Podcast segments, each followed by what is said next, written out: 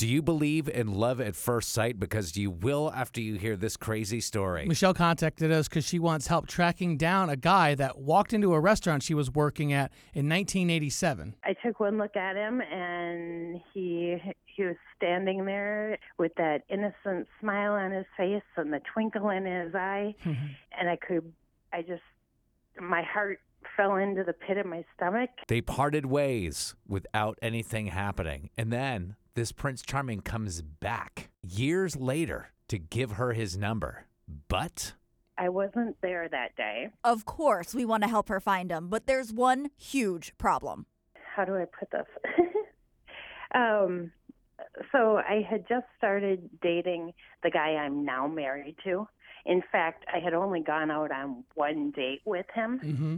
And had I known that he came in and dropped off his phone number, I can assure you that I would have never married the guy I'm married to now. Oh my God. No way.